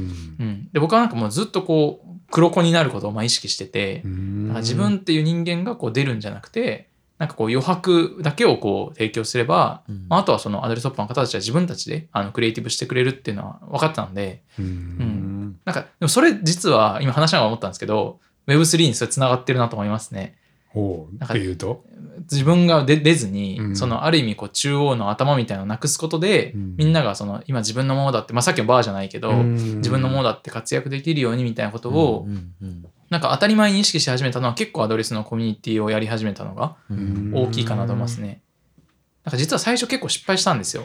うん。あの自分が割とコミュニティマネージャーとして頑張んなきゃみたいな思いもあったから、積極的に自分という人間をある意味覚えてもらって、うんうん。で、なんか、あの、まあ、好きになってもらって、うん。で、コミュニティ盛り上げようとしたんですけど、うんうん。まあ、ある意味その時いた会員さんとかヤモリさんからすると、まあ、全員先輩なわけですよね。うん。でいきなりなんかよくわかってないコミュニティも分かってない新参者が入ってきて、こういうことやりますみたいなこと言っても、まあ、誰もついてこないうん。わけなんですよ。うんうん。でなんかそういう時に、なんか自分っていう人と、なんかこう、こういう施策をしますっていうことをなんか分けてやっぱ考えなきゃいけないなと思っていて、うん。なんで自分っていう人はなるべく黒子になりながら、うん。まあ、例えばその部活もそうだけど、コミュニティ盛り上がるいろんな施策自体になんか面白さを感じてもらって、うんで、あとは、まあ、その部活とかも、じゃあ例えば自分が部活を作りますってなると、もうその人はしなんか主体になるわけですよね。うんうん。でそうすると勝手にその人が盛り上げていってくれるので、うん、なんかそういうのは今のバーとか Web3 の発想にすごいつながってるなっていうのを思いましたね。ううんんなるほど。うん。まあね自発的にみんながこうまあ、部活とか立ち上げてくれてってやればそうですね。続いていきますしね、そうですね。なんか宮さんがいなくあ、本当に本当に。宮はい。さんのファンクラブだったらねいや、本当宮さそうなんですよ。いなくなったらはい。まあ終わっちゃうけど、まあだから DAO の発想ですよね、うん。まさに。ね。はい。永続的にね、続いていく。皆さんこういうのを体験として持ってるからうん。話してて面白いなと思うんですね。うん。僕ら本は結構読むと思うんですけど本で読んだだけじゃあそうだねって頭で理解して終わっちゃって、うん。うん。うん。で失敗するかもしれないですけど、うん。これ体験で持ってるからねすごい話聞いててもあの勉強になるんですそうですよね。より勉強になるそうですよね。その部活はなななどうした？どなんでななんか急にめっちゃ持ち上げ始めたなと思って。なんんか。今、日はあなたの回です。ああ、後で。お金、お金、お金せびられんのかな。次上げてきたぞ。うん怖い怖い。それツールは何使ってたんですか？部ツ活ールは、えっと、はい。まあ、基本的にアドレスのコミュニティじゃ Facebook を使っててあー、まあ、実名の。はい。で、今、ちょっとまた独自でコミュニティをツール使って作ろうとかに多分移行をどんどんしてきてるんですけど、はいはい。でも Facebook でやってましたね。はいはい。なるほどね。はい。まあそうか。あのあの頃っていうかだと Facebook が一番そうですね登。録してはい。でももう途中から、はいあの、若い会員さん、学生の会員さんとかは、うん Facebook アプリ自体入れてませんみたいな。出たそうそうそうそう。やっぱそういう感じ。じなんですね、はい。はい今だったらどうどうですかね？いや、もう、なんか、あ何僕、使います？はい結構やっぱ衝撃だったのは、うんなんか、あのそれでも塾やった多分昔の頃だと思うんですけど、うんうん。なんか Facebook って話したら、うん。あおじおじさんのアプリですよねって言われて、出た。えー噂には聞くけどやっぱりそうなんいや、だ本当そうですよ。おじさんのアプリですよねって言われたんですはい。うん。ええおじさんのアプリですね。うん。やばいですよ。何使ってるるんですかそういう人は？まあだからインスタ、ツイッタとかですよね。まあそうはい。でもインスタは OK ならまあ同じ会社で OK なんですね。まあそう会社が嫌いなわあ、そうそう。けではない。あの、だからうんメタ社はね、インスタグラムを本当買収してよかったですよね。よかったですよね。はい世代交代がうまくいっている。そうか。うん、今、い今作るならディスコードとかですか？ディスコードでやってもいいかもしれないですね。うんし、なんか結構今サブスクでそういうコミュニティママネジメントツールみたいな結構出てるんで、うあ、そうですか。うん、なんかそういうの使ってもいいかもしれないし、まああとはなんか、うん、まあそこも難しいですよね。実名か匿名かみたいな、うん。Web3 でもよく議論されると思うんですけど、うん。うん。最近僕はもう、あの、匿名に振りたいって結構思ってるんで、で、ミヤになって。あ、そうそうそう、あんまりもう、あの、フルネームとかもうやめてくだあ、さ。いうみたいな。なんでなんでうん、なんか、あんまりこう、いいことがそんなにないなと思っへてー、なんか、もう自分の名前がバンってこう売れちゃった後だったら、まあ、多分近藤さんもそうですけど、まあ、多分いろんなところに多分情報が出てるんで、なんかその人格で生きるしかないと思うんですけど、うん。なんか、ある意味こう何者でもないからこそ何者にもなれるっていうか、うん。なんか一個のこういう、なんていうんですか、人間でこういう経歴があってみたいなことがどうしてもやっぱネット上とかにも残っていくじゃないですか。う。ん。なんかそういうものをリアルな自分と必ずしも結びつけなくていいっていうか、ううん。ん、なんかそういうふうには思ってます。だからそういう、まあメタバース的な世界もそうだし、あの、匿名的な Web3 の文化もそうだし、うんなんか僕はそういう、その人が複数の人格を所有できるとか、まあいろんなアイデンティティを生きられるみたいなことは、うん結構面白いと思ってますね。うんいや、確かにね、なんか Web3 系迷いますね、名前。うん Web3 系、まあそうですよねうん。なんか、いや、あの、このラジオは、近藤淳也の Unknown Radio あって、もう、なるほど。思いっきり実名で もうタイトルの一番最初に実名入ってるんで、はい。めっちゃ名前出しなんですけど、うんでもまあこれを今、音声で撮って、最近その LISTEN っていうそのはい。文字起こしのああ、最近リリースサされておめでービスを、とうございます。はい、ありがとうございます。あそうなんですね。はい、おめでとうございます。はい、だ出したばっかりで、えー。今、ベータリリース中で、えまあ AI で、ポッドキャストを自動的に文字起こして、えあの、どんどんブログみたいなものはい。が自動ではい面作,、白いですね。作っていけるっていうのをうん。作ってるんですけど、今。うん。はい。まあ、それにちょっと、やっぱクリプトを絡めたいん、ですよ。いいですね。はい。なんか今、あの、文字起こしを、まあ、PC で、はい。あの、こうブワーって分回して文字起こしさせてるんですけど、うんまあ、それをこう増やしていくときに、まあ、マイニングみたいな感じで、ねうんの参加してもらった人にトークンを発行しするとか、うんあとはまあ、その、みんなからの投げ銭みたいな感じで、うん。はい。こうトークンが送れてとか、クン投げ銭でまあ、その、ポッドキャスターだけじゃなくて、その、し何出演者の人にそれでお礼を払ったりとか、あ、いいですね。なんかいろいろそういうトーククンを使えば、いろいろそうそうそう、作れるなと思って、やっぱそういうのやりたいんだけど、なんかそこの時に、いや、この実名感が、うんなんか違和感が若干あって、そうですね。なんかクリプトになると、若干なんまあ、か、もともとの文化もやっぱありますからね。そうなんですよねはい。やっぱそうですか。うん。で結構僕がなんかそこ強いなんかこう危機感としてうんなんかあんまり僕は出したくないなって思うのはうん。なんかまあそれを利用できる人は利用したらいいと思うんですけどよくも悪くも人っうんて誰が言ったかを結構気にするじゃないですか。うだかなんかその人の言ってる本質言ってることと誰が言ってるかって本当は別なんだけど、うんそれってなんか人間の性質上あんまり区分できないから、うんなんかどんどん発言に色がついていっちゃうと思うんですよね。うんでその人のバックボーンとかその人を知れば知るほど、うんうん。なんかその人の言葉がまっとうに聞こえなくなるっていうか、うんなんか僕それ結構気持ち悪いなって個人的には思っていて、うんうん。なんか本来例えば何にもなんか今までじゃ成し遂げたことがないですって人が言ってもいい意見はいい意見だし、うん。なんかそのすごい経歴の人が言っても間違ってることは間違ってるじゃないですか、うんうん。みたいなことをなんかそう分けるっていう意味ではなんかどこの誰かも分かんないしなんかどういう経歴かも分かんないし、まあ、男か女かも分かんないんだけど単純にそのことで向き合えるみたいなことは、うんなんかそういう匿名性のいい文化かなと思ったりうんしますね。なるほどね。まあ、あとそう、確かに人格の使い分けみたいなのもね、あそうですね。いいですね。いいと思いなんか、ますねここではこの感じとかっていう、まあ、文人みたいな話する人もいますけど、。はい。確かにな、なんかまあ、その、通貨もいろいろ出てきてるんで、そうですねなんかその経済圏が違うってなると、うん本当にいろんな国に顔出してるみたいな感じもいろんな国ののいろんな人格をね、ね持てるようになるっていう。そうですよね。まあ、その感じはあるから、確かに。でもそれはやっぱり昔アドレスでいろんなコミュニティを複数持ってこそ人がなんか安心安全に生きられるっていう感覚とやっぱすごい近いんですよね。ね。なんかその、ただそれがでも一個のコミュニティだったものがそこに経済圏、通貨、独自通貨もできて、でさらにそこで匿名でいろんなところに出入りできるみたいなことは、うんより拡張版だと思うんですけど。うん、でも本来それってやっぱ人間ってそうだと思うんですよ。なんかうん会社行ったら会社の役割としての自分とか、うんうん。なんか家族だったら家族の中の自分とか、うん。でじゃあ実家に帰ったら子供としての自分とか、うんうん。本来いろんな役割を持ってバランスよく生きてると思うので、うんうんそれがインターネットですごい拡張したらいいんじゃないかなとは思いますうん。まあ、それぞれにだから名前があってはい、使ってるお金も違うぐらいの感じの、はい。こうなんかで見た目もね別にメタバースで違くてもいいし、はみたいな多重のなんか社会に所属してるみたいなものが、まあもう近づいてますい、ね。近づいてますね。ねだいぶそれ、れに近づいてきて、まあだからメタバースっていうかそういう感じなんかなって思います僕は。うん確かに。その必ずしもゴーグルかけなくても。そうそうビジュアルとしての、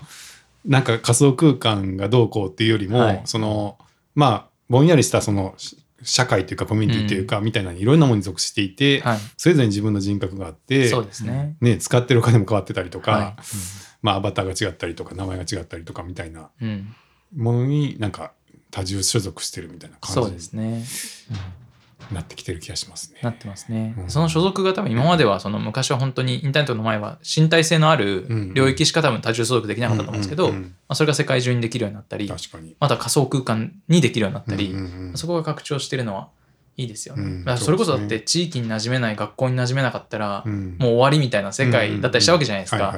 ね、なんか親ガチャみたいな世界。うんでもそれがなんかねあの、心地、まあ、親はしょうがないけど、まあでも、あの、ね、あの、心地いい場所に所属して、その人が伸び伸びできるっていうことは、なんかいろんな人の生きやすさにつながるかなと思いますけど。うん確かに。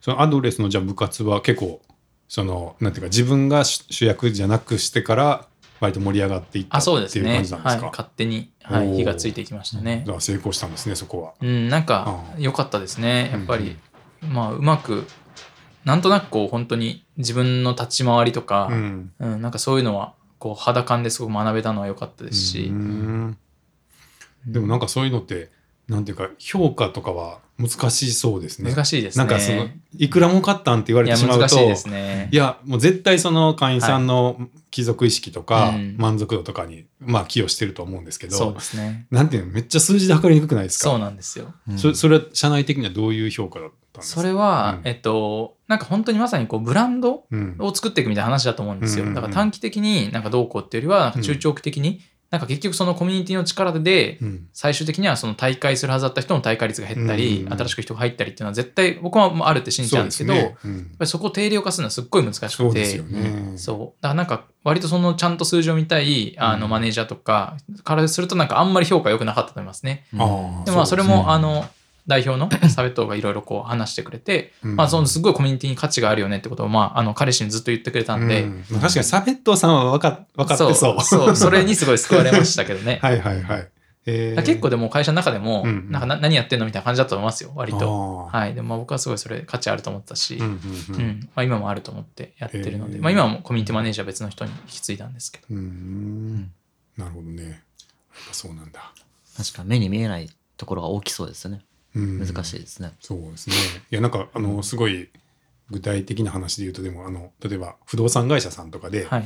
やっぱシェアハウスとか企画してあやって、はい。っていうかまあ実際僕は八手さんと一緒にシェアハウス1個運営しててとかって。いうのあるんですけど、へその不動産会社さんからしたら、シェアハウスでイベントやって、うん。住人さんと交流してパーティーしましょうみたいなことをやるのがまさにその今の、なんかこうあのコミュニティ温める活動だと思うんですけど、それややっても、うん。なんか別に一銭も儲からへんみたいなのがあってそね。うん。それよりも家仕入れてきて人に売った方がお金儲かるみたいなところがあるんで、なんか どうしてもそのなんとなくやってる会社の方が面白いなって感じはあるけど、こうねそこの評価どうしていくのみたいなのはあるんかなって感じがして、うん。そうですね。結構ねそれの持続性っていうか、なんか難しそうだなみうたいな、ん見。て思いますね。でもなんか本当にこう、ブランド的な考え方だと思いますね。うんうんうんなんか僕はあの、スタスタバすごい好きで、スターバックス、うんよく行くんですけど、うんなんかスタバの店員さんうに、ん出てってくださいって言われたことないんですよ。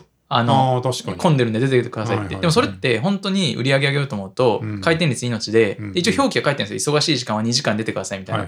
でも僕ちょっとその仕事とかする時もあって、まあそれ以上行っちゃう時もあるんですけど、でも本当そういう嫌な顔されたことないんですよ。それって短期的な経営で考えると、絶対数字上げた方がいいわけじゃないですか。うんで、他のね、店舗さんとか僕そういうこと言われたことあるんですけど、うんもう一回行きたくないんですよね。うんで、なんかそういうサード、あの、サードプレイスとか、あの、彼ら言ってますけど、うんスターバックスとかそういう安心安全な場所だって思うから、うんなんかまた行こうって思って、うんで結果なんかライフタイムバリューで言うと、めっちゃお金落とすんですよね。うんそう。だそれって、やっぱそういういいブランド戦略だなと思って。めっちゃわかるな。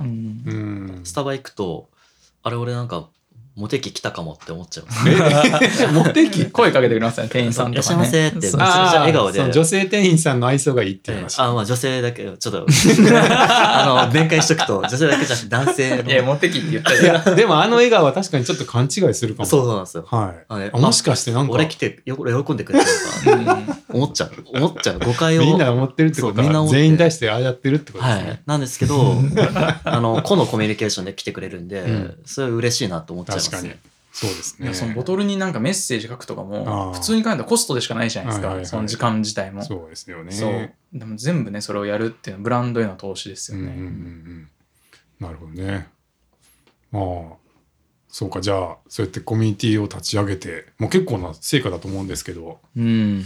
はい。え、なんか、えっと、トークンも作った？あ、そうです、そうです。そはい。れで、今はい。まさにそれをやって、まあ去年ぐらいからやってるんですけど、はい。まあそれが僕の一番最初の Web3 に関わる最初のきっかけなんですけど、うんうん。えっと、そのコミュニティを、なんか、もう一個次の形に派生させられないかなみたいなことをずっともやもや思ってて、うん。で、それをなんか一個形にしたいなと思ってて、で、ある時にこう Web3 とか、まあ僕そうコミュニティが好きだったんですその DAO っていう概念にまでやって、ですごくブロックチェーンとか Web3 面白いなって思い始めて、でそこから一個アドレスの中でやってみようと思ったのが、えっと、なんか本当にアドレスの中の独自通貨みたいなものを作って、でそれで全く日本円の経済圏とはつながってないんだけど、そのコミュニティの中だけで価値交換ができるみたいなうん。ものをこう作りましたね。うん。で、まあでもそれ全く Web3 とも言わず、かつあの、メタマスクとか、まあ絶対使えないんで、リテラシー的に。うんあの、すごいユーザー減っちゃうんで、まあ本当に基本的に誰でも使えるような感じでうん。やって、うんうん結構ね、面白かったです。なんかその、トークンでご飯食べれますよとか、うんうんなんかいろんなこう、結構専門性のある職種の方もいるので、うんなんかそのビジネスの相談乗りますよとか、弁弁護の、弁護士の相談乗りますよとか、税理士の相談乗りますよ。いろいろなことがあって、あ確かにいっぱいいそう、専門そう、家。すごい面白かったですね。価値交換が行われましたね。うんうん結構今もやり取りされてるんですか？そうですね。うん、今もやり取りされてる分も結構その部活に絡めたりとかして、うん部活の中で何かやったらそのトークンがもらえるとか、なんかそういうのが動いてたりとかもしますね。うんうんその、なんていうの？何をやったらいくらもらえるみたいなのを、みやさんが決め、決めた。いや、えっと、それも全員ピアツーピアで決めるんですよ。おーで、だからその掲示板にはいこういう案件出したいですっていうと、まあ誰でも出せるんですよね。はいはいはい。でもそれはそのやっぱり高すぎると売れないわけですよ。でなんとなくみんなの中でこう相場が決まっていって、売れる？あその案件案件自体が注文されないんですよね。注文って何ですか？あその例えばこういう何トークンでじゃあこういうことしますよっていうものをそれを買いたいって人がいてその人はそのトークンを払ってそれを、えっと、受けるわけですね。まあ、ああ、それマーケットがあるんですか？あそうです。マーケットを作ったんですよ。だから、えーあの買いますもあるんコですか？コナラとかあのクラウドワークスみたいななんかあー。ああいうのもの。を買いますもあるんです買いますもあります。はい、ああう、ん。へえ。買いますっていうかなあれですね。なんか、うん、こういうことをうん、するんでトークンをくださいっていうものと、うん、うん。逆になんかトークンを自分が払うんでこういうことしてくださいっていう、はいはいはいその両方ですね。えーじゃあそのアドレスの運営からのオファーだけじゃなくて、会員さん同士のその仕事のやり取りがあるってことですか、あもう逆に言うと運営からのオファーは基本的にないです。あ、ないんですか？はい。ええもうあのアドレス社とはちょっと切り離して、うんなんかコミュニティの自浄作用を作りたいと思ったんですよ。ええっていうのもなんかどんどんどんどんそのアドレスの会員さんの人が増えていってコミュニティが増える中で、うんうんなんかこの会社がコミュニティを運営するっていう構造自体になんかすごいその違和感を持ったんですよね。うんなんかそれを初めて僕がそのジョインした時に僕が会社のスタッフだからこのコミュニティを運営できるよねっていうそういうヒエラルキーとなんか同じ違和感をすごい感じ始めて、うん。なんかあくまで会社ってそのコミュニティを支える器なんだけどコミュニティの方が上位にの概念としてあるんじゃないかなって思った時に、うん。なんかそのコミュニティを会社は支えるし逆に言うとコミュニティの中でなんか会社が変に圧力をかけたりってことをまあしない方があいいんじゃないかなと思ってうん。いたんですよ。だからもう完全にあのそこはもうあのサベトさんと話してうん。なんか基本的にはここはあの会員さんたちとかヤモリさんたちが自由に、まあ、できる環境としてやらせてくださいという話をしてやってますね。だいぶあれですね中央集権とかこうヒエラルキーに対してはそうですね。皆さんはこうあ拒絶感というかあれあると思いますね。はい。なんかあるんですか？そのそうなった理由とか何なんですかね僕でもあの承認欲求みたいなのがなんかすごいあんま好きじゃないんですよ。なんかくくだらないっていうか、まあ、それだけの理由なんですけど でもどういうこと？つながってるんですかそれは、うんなんかうん。自分が目立ちたいみたいなこととか自分がチヤホヤされたいみたいなことってでもまあある種人によってはすごいエンジンエネルギーになると思うんですけど、うん。なんかその人のために巻き込まれて頑張る周りの人ってなんかすげえかわいそうだなって思ってなんかそれってエゴじゃないですかその人の。うん。でもなんか僕はそれを美しいってあんまり思わないんですよね。うんだからなんかあんまりそういうこう承認欲求的なものがあんまり好きじゃなくて、でもなんかそういう風な承認欲求とかって、まあ、突き詰めるとやっぱすごい中央集権になるなと思うんですよ。ううんん。でもなんかその分散ってある意味その承認欲求との戦いっていうか、なんかその承認欲求を捨ててこそ分散させることができる。まあ、例えばバーもなんか僕が作りましたって言ってもいいんですけどそれって僕の承認欲求が満たされるだけなんですよ別になんか誰も嬉しくないっていうかそれよりもなんか諸説あっていろんな人がこのバー作ったって言える方がなんか良くないですかっていうでもこれなんかロジックって言われても感性の話なんですけど、はい、僕がそれが好きっていうことですね。うんなるほど。まあ中央集権も承認欲求だけでもないと思いますけどはい、経済的なね合理性とかもあると思うんですけど、うんああなるほどね。でも承認欲求ってめっちゃ多くないですか？なんか承認欲求って ものすごい多くの人を動かしてる 社会のドライバーだと思ってるんですよ。結構敏感なんでしょうね。あー皆さんがそういうそういう。はい。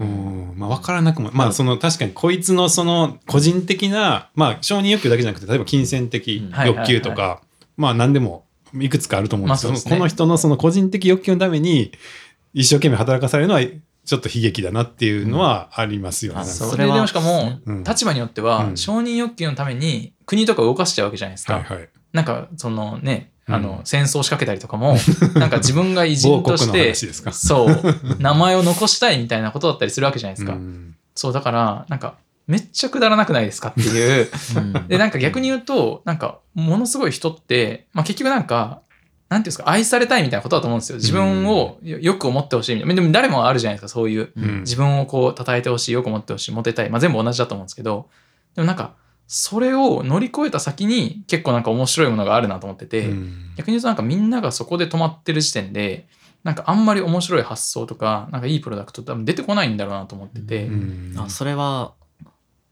皆さんはそういう考え方ってこと？止まここはその高い低いで言うと次元,、うん。次元的にはその先があるってこと。そう、なんか、それを捨てた時に初めて、なんか純粋にこう、社会と向き合えるっていう、なんか僕の中のイメージは、なんかその承認欲、なんかその、さっきのこう、うん。メタ、そう、メタ、メタにまさにつながってて、うん。なんかその、バーの中にガッと入ってる時は、一人称なんだけど、引くとメタで見れるみたいなことと同じで、自分がモテたい、自分が評価されたいって時はう、ん。すっごい一人称だと思うんですよ。うんだからなんかあんまりメタの視点って出てこないなと思っていて、うん。なんかそれをある程度ちょっと捨てて、うん。とかまあ満たされてもいいんですけど一定それ乗り越えてうん。ちょっと引くとなんかようやくちょっとメタになって、うん。うんなんかその人が自分事と思える範囲が広がるのでうん。なんかそうするといろんな考え方ができるのかなっていう、うん。そう。メタメタってある？あでもあると思いますよ。あのあ何が言いたいかっていうと、はい。メタでいると多分分からない人もいるじゃないですか、うん。でも多分まあ人がヒトラーとかどうだったか分かんないですけど降りてきてると思うんですねうんそのメタのメタのあたりから。本当はメタでやってたら、み今皆さん言ってるような話かもしれないですけど、でもそれだと、その、いわゆる民衆って人は、なあの人なんかすごいっぽいけど何言ってるのか分かんないなって。うんでも、そうすると降りてくる必要があるじゃないですか。うんその、さっきのよ欲っていうところにう、ん承認欲求とか。でそれをやるとしたら、もうそのメタのさその先にいる必要もあるのかなと思ったんですよ。え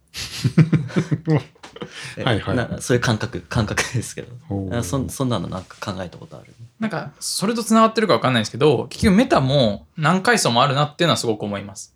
なんか自分がメタになったその先にもメタの世界があってうん。なんかいくらでもこうメタになれる。でなんかそれってどういう感覚かっていうとなんかその人のなんか自分ごとの範囲を広げていくことだと思っていてなんか自分をなんかすごい、まあ、ハッピーにしたいというハッピーにしたいというか自分があ評価されたいみたいなところからなんかそれが分かんないけど家族とかなんかこのもうちょっとん本当に日本のことを考えられる人がいるわけじゃないですか。うん僕はあの、まあ、そのねあのいろんな政治的な思想は別にしてなんかすごいやっぱりあのコロナの時のあの安倍さんのなんかこう働きっぷりにうんなんかすっごい感動したんですよ。うんなんかみんなコロナウイルス大変でで言ったらその結構な年齢だし安倍さんも、まあ、自分のことも結構心配なわけじゃないですか。なんだけどもうあの時って何百日本当に公務ずっと連続で続けてっていうのをやってたと思うんですけどなんか本当に日本のことを考えてなんかこういうレベル感で物事を考えて生きるってことは可能なんだなみたいなことをうん。なんかそういうのすっごいやっぱ感動するんですよね。そういうのってでも何何段階もメタにならないと、まあ、それは立場が人をそうさせるのかもしれないけどなんか自分が評価されたいとかだけではやっぱたどり着けないなんか領域だろうなと思っていて。うん。なんかそう、うん、なんかそうなれた時に本当にいいものって作れるのかなっていうのは思ったりします。そのその動機モチベーションってそうなりたいと思ったらなれると思うんですあ今今はうん。承認そのね俺が俺がって感じの人がある時、まあ、多分気づきがないとそうですね。うん。気づきが大事ですよね。でも、慣れるか慣れないかといったら全然後天的になれると思うんですけど、うんうん、どうやってなるかっていうと、まあ、うん、難しいですよね。うんいや、僕もなんかその若い、若い時とか20代の前半にそのモンゴル行った時とかもそうだし、うんなんか自分でやりたいって時は、本当にこう、まあ、評価されたいっていうよりはなんか何者かになりたいみたいな、なんかそういう欲求。うんだからなんかそのその国に本当にいいことしたいとか、なんかその事業でいいことしたいっていうよりも、その事業を通して自分が何者かになりたいみたいなうん。欲求だったんで、うん。なんかそれはすごい自分の中で強かったんですよ。うん。うん、でもななんでそれを抜け出たのか、なんか年齢なのか経験なのか、何なのか分かんないんですけど、うん。うん、でも絶対抜けられると思いますね、そこは。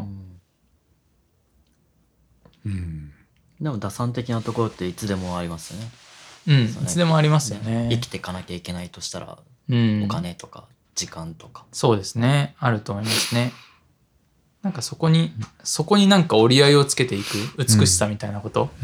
なんか人間ってどこまで行ってもやっぱり自己本位的だし、なんか本当に他人が苦しんでても、うん。なんか自分が苦しければその自分の命を優先するっていうのはそれ生存本能だと思うんですよ。うん。だけどなんかその理性を獲得した人間としてうん。なんかどれだけこうそこと立ち向かい続けられるかみたいなうん。なんかそういうことをなんか僕は美しいと思うっていう感じですかね。うん。それをなくしたら？動物？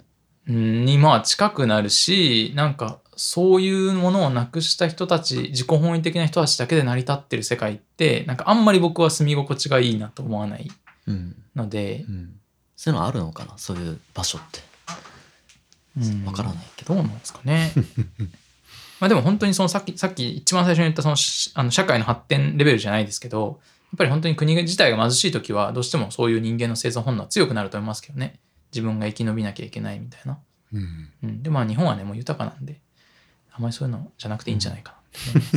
でもマスクがね一時期供給不足になった時はそういうのが垣間見えた気がするけど。あそうそうね。震災でねみんな買い占めたりとか、まあ、全部そうですよね。ね、だから企業がこうなんか、ね、か価格釣り上げるとか、うん確かにそういうとこは美しさっていうのはかけ離れちゃってるのかなってそうですね。でこういうのをなんかめっちゃ偉そうですけどなんか美しいか美しくないかっていう風にももっとみんな議論した方がいいなと僕は思ってるんですよ。うんなんかみんなその正しいか正しくないかで議論するじゃないですか。でもそれってどっちかというとロロジックの話っていうか、うんうんでもなんかその感性の話が結構大事だと思うんですよね。うんなんかすごい僕もずっと仕事してるから仕事ってもうロジックの世界だからなんかいろんなことをロジックで考えたくなるんだけどでもなんかそれってどこまで突き詰めてもなんか50%の世界だと思っててなんかもう50%に感性の世界があってでもなんか感性を磨くってなんか今の本当に結構ビジネスとかあの経済中心の社会で意識的にやろうと思わないと結構できないと思うんですよね。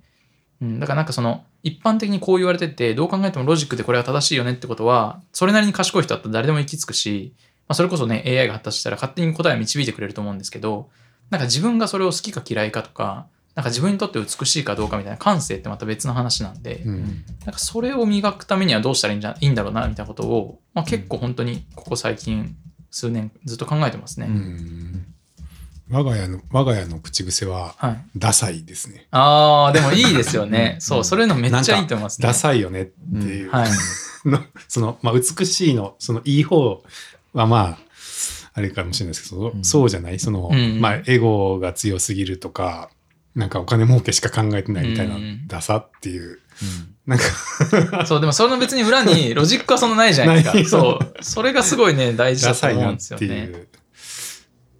うん。のを言ってる。んそうですね。でもいやめっちゃいいと思います。僕もちょっとそれで子供育てようかな。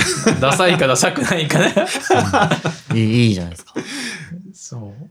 ロジックで言うと確かにいいそうなんかねうんなるほどね。あとロジックで言うと、うん喧嘩になるんですよねやっぱね、うんなんかどっちが正しいかっていう戦いになっちゃうんででも感性だと両方ありえるんですよね。うん。近藤さんがダサいって思ってるものを僕はダサくないって思う可能性もあるし、うん。でもそれって同じ世界に共存する、うん。だけどなんかロジック的にこっちが正しいってものと別の人の正しいっていつか一つにしなきゃいけないんですよ、うん。ロジックを戦わせて。うん。それもん待って一つにしなきゃいけない？あの結局、こう、えっ、と、こっちが正しい、こっちが正しいみたいなことをロジックで積み上げていくと、うん。なんか論破みたいな話になるんですよ。うん。どっちのロジックが正しいのみたいな話になるんですけど、でも、あなたはそれが好きなんだね。私はこれが好きなんだね。ってやると、それ終わるわけですよ。うんうんだからなんか両方がなんか共存しうるっていう、あうーん、そっちの方が僕は好きですね。っていう、うんまあそれもまた感性の話なんですけど。なるほどな。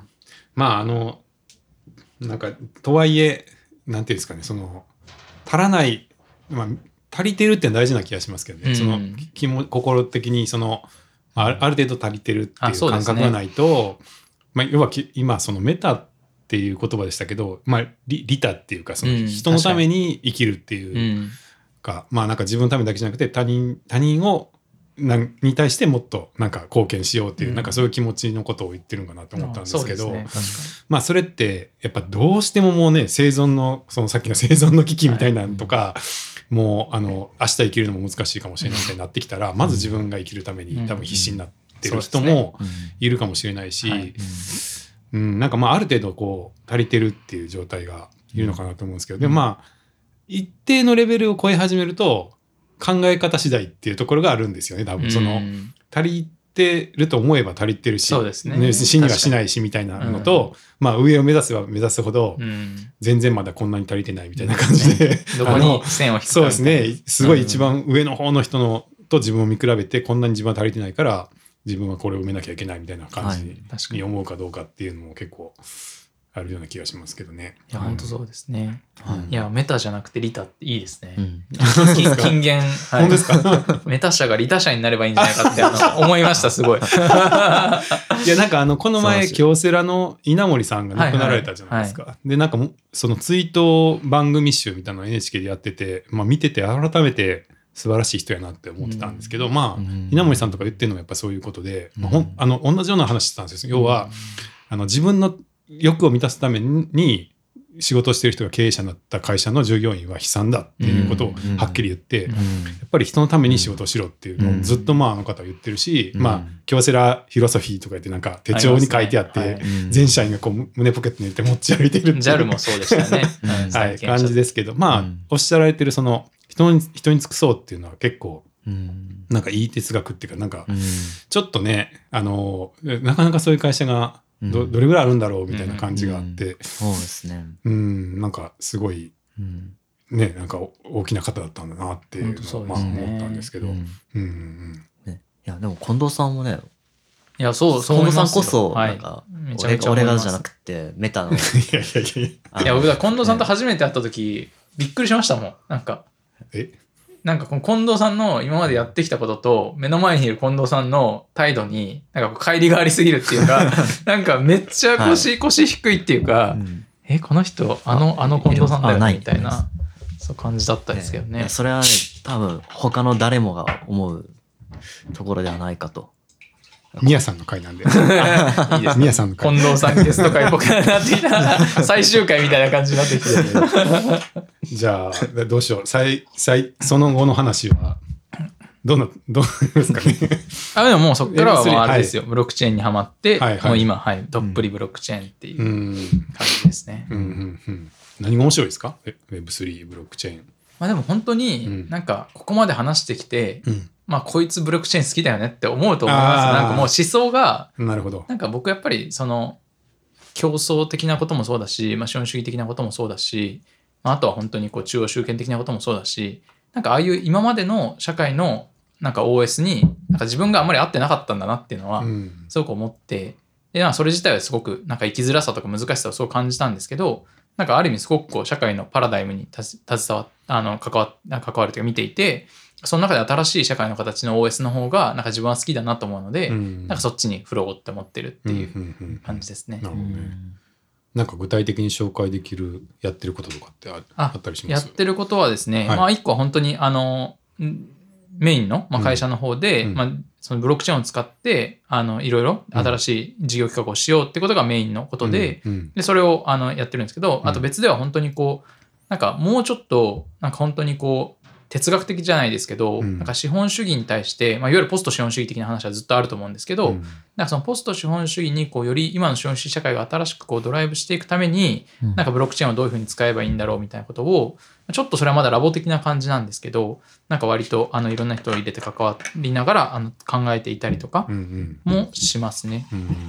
だ一方ではなんかゴリゴリあの営利的に営利的にっていうかあのプライベートカンパニーの中であのどういうふうにあのブロックチェーンを使ってある意味稼ぐかみたいなことをやってるんですけど、うんうんうんなんか一方では本当にブロックチェーンの本質に立ち返ってなんか社会のためにどう使えるのかみたいなことを考えたりしてますね。うんじゃあえっ、となんだその大きな会社の、まあ、事業とそれとまた別のプロジェクトはい別でやってをます。2, 2個2個やってますね。はい、おで別の方は同なんか本当にはいあの自分たち自分が本当にこう主語になって、うんうん。まあ、あの割と若いメンバーたちと、うん。あと本当に結構経験を重ねてきたあの Web2 的な割と猛者みたいな人たちうん。はバックアップしてもらいながらうん。やっていて、うんうん。はい、それはもともとあの今もう3月辞めちゃったんですけどその一緒にずっと会社をやってきたそのあの高校生卒業して起業したこと、はいはい。またそれも別に一緒でまたやってるんですけど。あそこもまた一緒なんだ。はい、そうです。ええあそれはいいですね。なんか長くて。そうですね、本当長い付き合いですね、うんうん彼これ、彼と。